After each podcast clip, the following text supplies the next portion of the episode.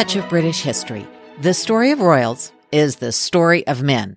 The crown, after all, was supposed to pass from father to son. Second sons, or spares, were important in case anything happened to the first son.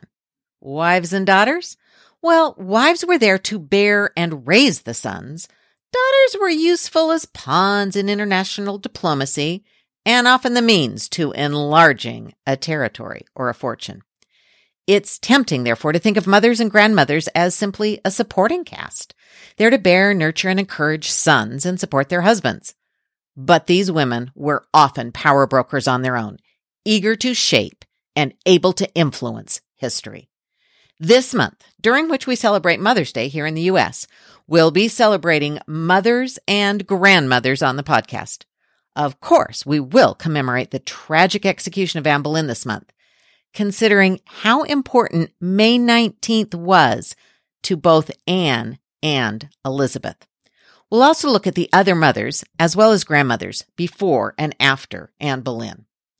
It's often said, the hand that rocks the cradle rules the world. And in royal history, that is often so true.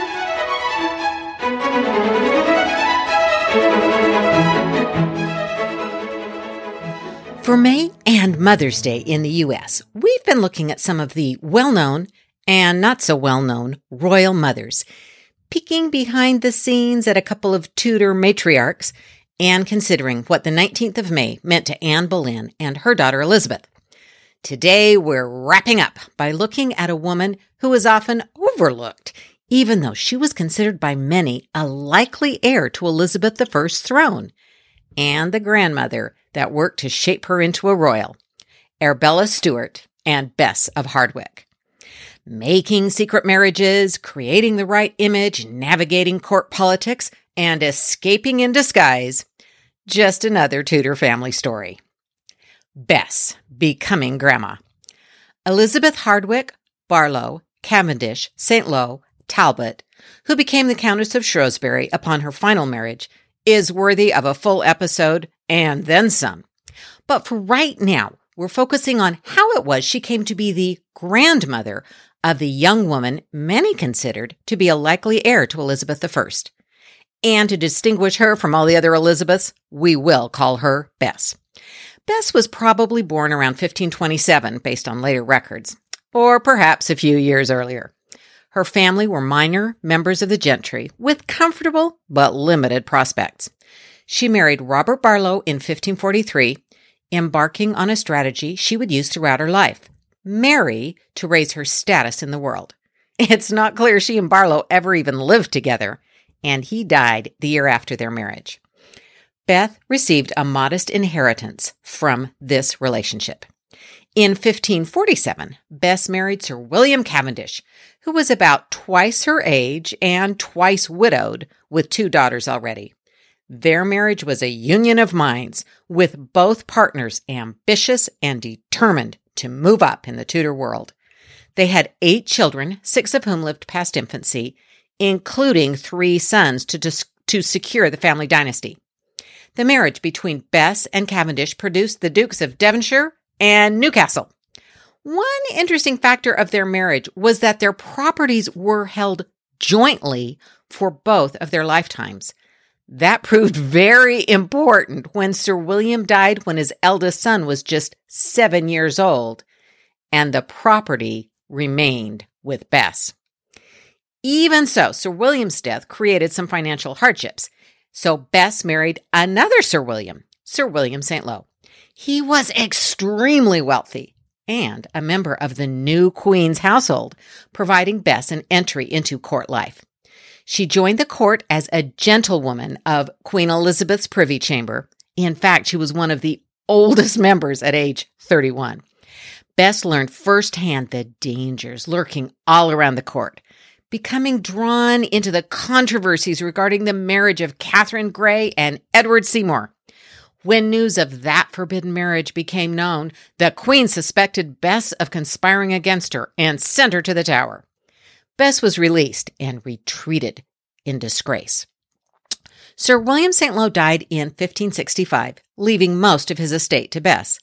Now a wealthy woman, she decided to marry again. For her final ho- husband, she chose George Talbot, Earl of Shrewsbury. He was one of the most powerful men in the country, with estates all over the north of England. Bess herself had considerable property thanks to her earlier marriages.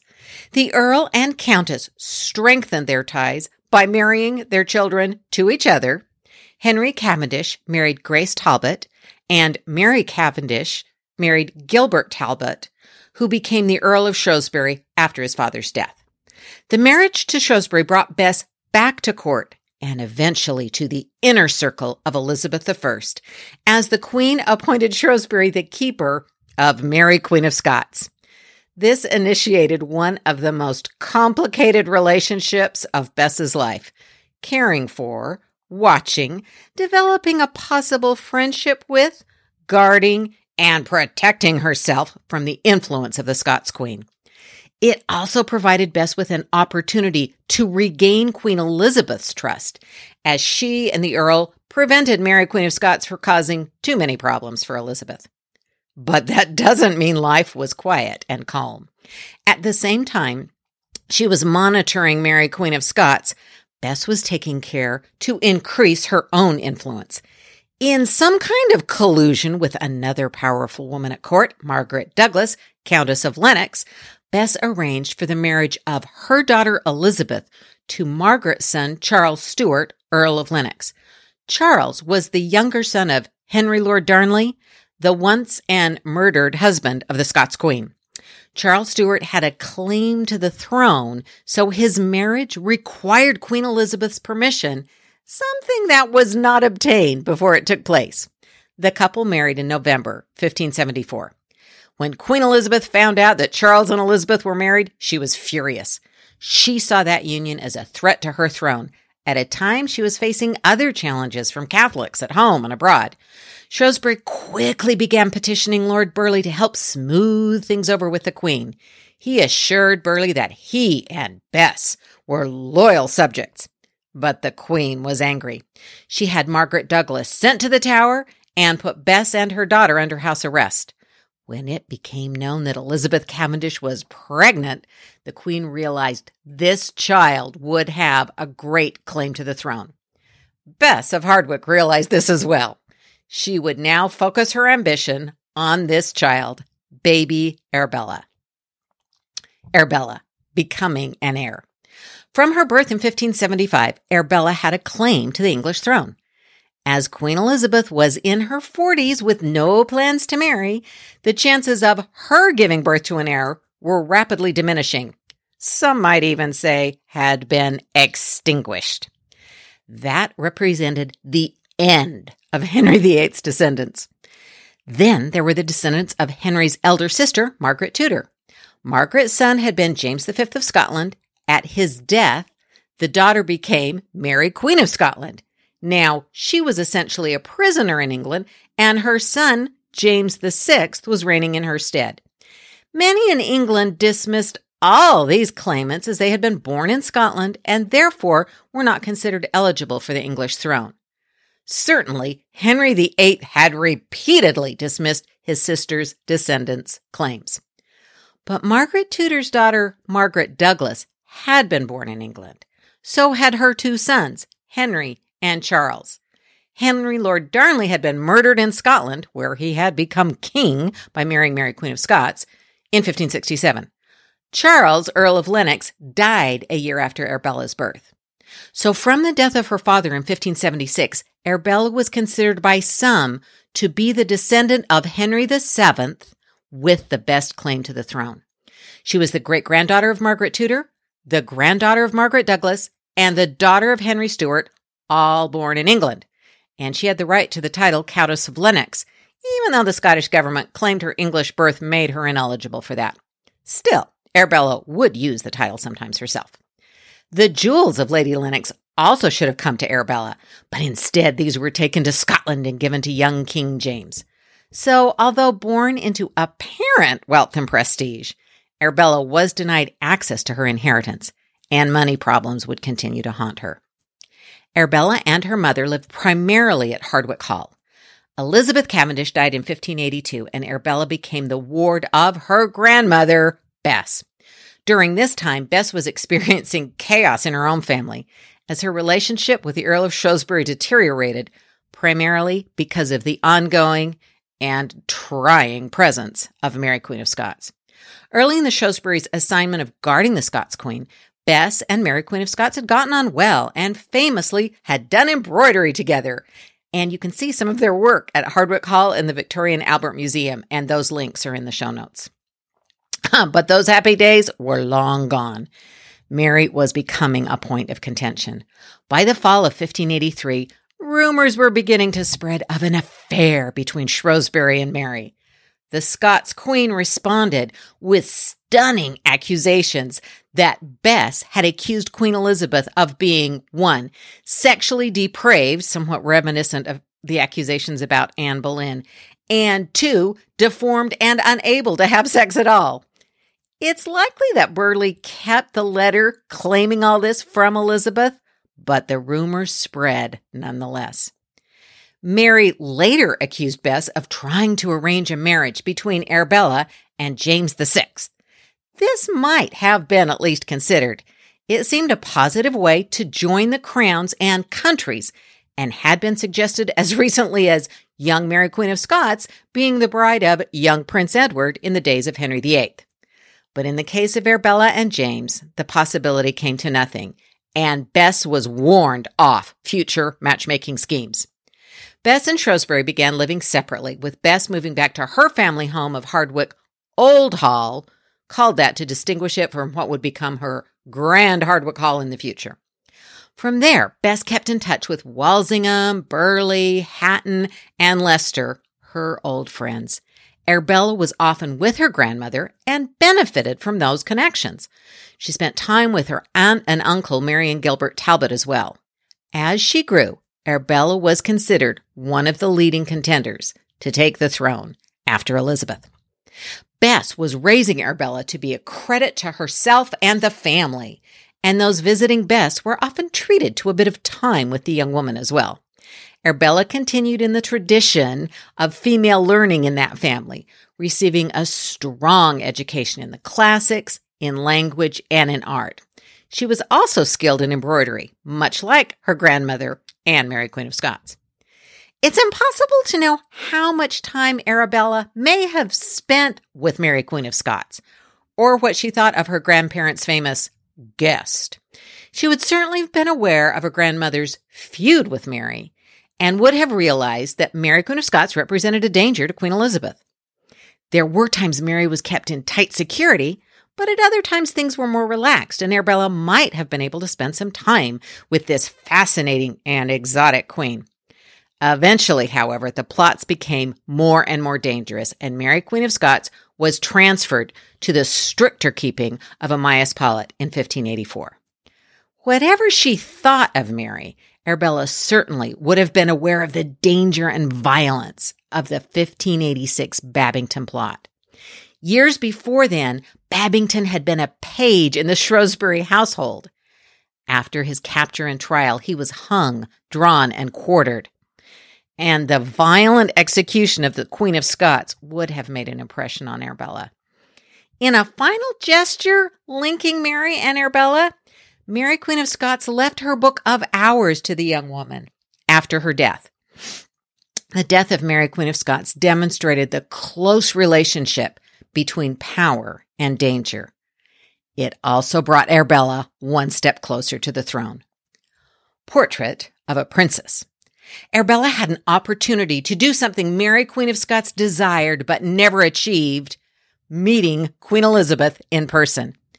Bess brought her granddaughter to court, seeking to demonstrate the young woman's poise, glamour, and ability to be at the center of power. Being a shining star in Elizabeth's court was always a gamble. Shining brightly in support of the queen could tip into outshining the queen with disastrous consequences. Bess had raised Arbella to expect to be the center of attention, but the reality of court life exceeded her expectations. Arbella's experiences were positive, and the queen was pleased with her. It seemed that she was on her way to even greater heights. No one had made a better career of marrying her way to wealth and influence than Bess of Hardwick. The queen could insist on a single not, li- a single life, demanding her court have but one mistress and no master. But for the rest of the country, a favorable marriage was a woman's greatest path to wealth and security. With her perceived nearness to the English throne, Arbella was seen as a prime target for men all over England and Europe. For more than ten years, her name was at the center of potential marriage alliances with all the major single princes of Europe. Arbella's family was determined to create the most profitable alliance for her and for themselves. There's a lovely portrait of Arbella held by the National Trust. According to the British Library, her dress and accessories, as well as other details of the painting, reinforce her status. I'll put a link to the image in the British Library discussion in the show notes. Arbella is painted in a black and white gown, simple in terms of the day, and in keeping with the Protestant style. As she was associated with a Catholic-leaning family, including Mary Queen of Scots, that Protestant message and image were very important. She rests her hands on a table with books that represent her fine humanist education. There's a dog lying nearby that represents loyalty. All of this can be seen as reinforcing her allegiance to Queen Elizabeth. At the same time, the portrait also includes elements of Arbella's exalted status. Her title of Countess of Lennox was proudly displayed, even though it was still in dispute. She wears several long pearl necklaces and jewels in her hair. All these emphasize her royal status, and her hair, worn loose and long, signaled her virginity and marriageability. Bess of Hardwick commissioned this portrait to raise Arbella's profile at court and on the continent. Queen Elizabeth even said of Arbella, "Look to her. She will one day be even as I am." But it's possible in all of this, Bess overplayed her hand. Perhaps the ongoing presence of the young, lovely, marriageable Arbella, who was expecting to be named as the heir, was too much for Elizabeth. Bess and Arbella were sent away from court from time to time. They did spend the Christmas celebrations at Whitehall, but things were changing. As Elizabeth and her court moved into the fifteen nineties, Elizabeth's own star was waning. The celebrations of the Armada in fifteen eighty-eight were fading from memory as the Spanish kept attacking. Elizabeth's closest friends and advisors were dying, and the younger set replacing them showed less deference to the aging queen. Elizabeth was still attempting to manage her court and her family. She used Arbella as a marriage pawn, controlling and limiting her time at court. After all those years of being shaped as a public figure, Arbella chafed at the quiet life. She resented the control her grandmother was exerting over her movements and how limited her freedom was becoming. As the years went on, Arbella's chances of succeeding Elizabeth began to fade. She felt exiled at Hardwick, away from court, and repeatedly denied the chance of making a good marriage. Her favor with the queen was diminishing. There were rumors of some kind of relationship between Arbella and the queen's favorite, the Earl of Essex. There were reports Arbella was attempting to arrange a marriage between herself and Edward Seymour. In fact, Arbella was interrogated at Hardwood, Hardwick Hall about this and denied any intention of ever marrying without the queen's consent. But it was clear she was falling further out of favor. Bess of Hardwick had cultivated powerful men such as Burley, Walsingham, and Leicester, but they were all dead. Their deaths affected Arbella as Bess attempted to cultif- cultivate their younger replacements, but they were less likely to support Arbe- Arbella's claim to the throne. Arbella's relationship with Essex, whatever it was, threatened her standing when his grasping ambition brought him to disaster. As the years went on, Elizabeth's council turned their focus to James of Scotland as Elizabeth's heir. Despite Arbella's English birth and upbringing, something made James more preferable. His gender, perhaps? Eventually, Bess herself asked for Arbella to be sent somewhere else, but Queen Elizabeth wanted Arbella at Hardwick where she could be closely watched. As you might imagine, this further damaged the relationship between the two women. The reign of King James. When Queen Elizabeth died, Arbella did not inherit the throne as she had once hoped. But her life did improve, at least for a while. Arbella was invited to court to meet her cousin the king.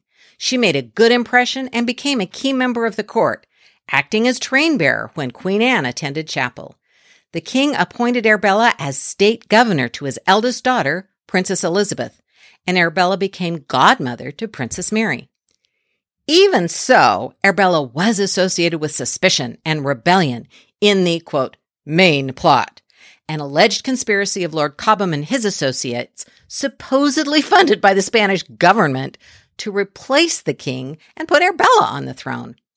This investigation implicated Sir Walter Raleigh as well.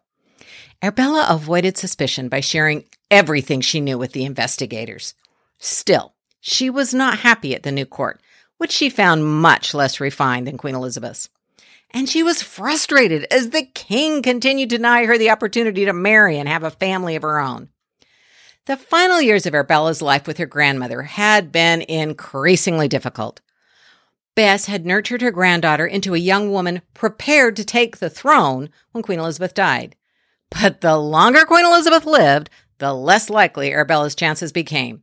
Eventually, Arbella felt like a prisoner in Bess's care. When Queen Elizabeth died, Arbella had ridden off to court, never to return to her grandmother's care and keeping. In the early months of sixteen oh eight, Bess of Hardwick was in her eighties and her health was rapidly failing. Arbella traveled to Hardwick Hall once more, but did not get there in time to say goodbye to the woman who had been such a f- central figure in her life.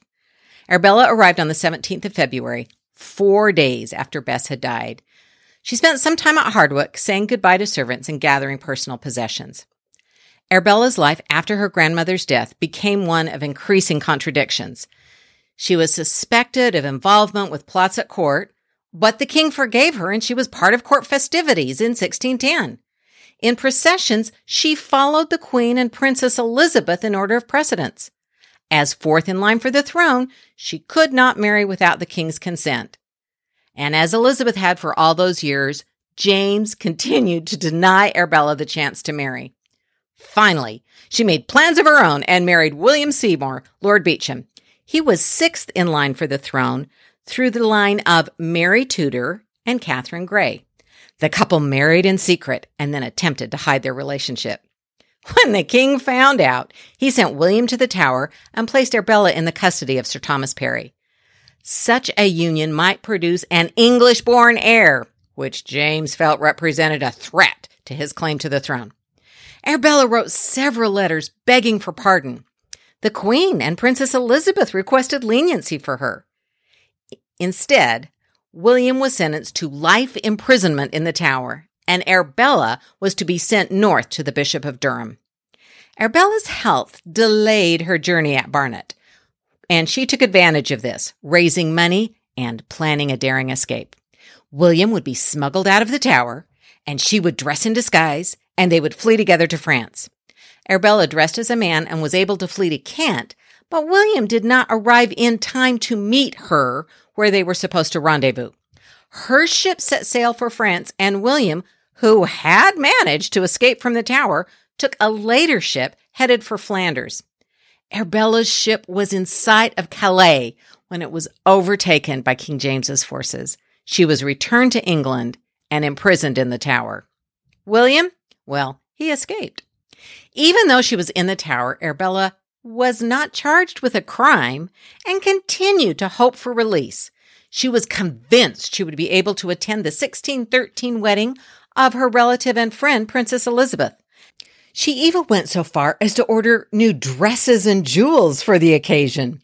But the king did not relent, and Arbella remained a prisoner in the Tower. She began to lose hope of ever being released and took to her bed in sixteen fourteen. She may have stopped eating, and there's always the rumor of poison. In any case, this woman who had come so close to the throne of England died in the Tower of London on the twenty-fifth of September, sixteen fifteen. In a final gesture of punishment, James the First refused to honor Arbella with a royal funeral. Ironically, she was reunited in death with her equally troublesome aunt, Mary Queen of Scots. Both Arbella and Mary died in prison, were denied the throne, and were buried together. They were also united by a woman who was not of royal blood, but who managed to die peacefully at home in her bed, Bess of Hardwick. It was Bess, the non-royal, who's ultimately known as one of the richest and most powerful women in the kingdom. Thank you so much for joining me for this month of mums and grannies and daughters and granddaughters. What a great time exploring these relationships. Stay tuned next month as we look at a few of the fathers and sons, brothers, and other family dramas playing out on the public stage. Thank you for joining us for this discussion of mothers and grandmothers of British royal history. I hope you are enjoying your mom and grandma this month. Please take a moment to subscribe, like, rate, and share the podcast with a friend. Thank you, thank you. And I'd love to hear from you. Let's keep shaking up history together.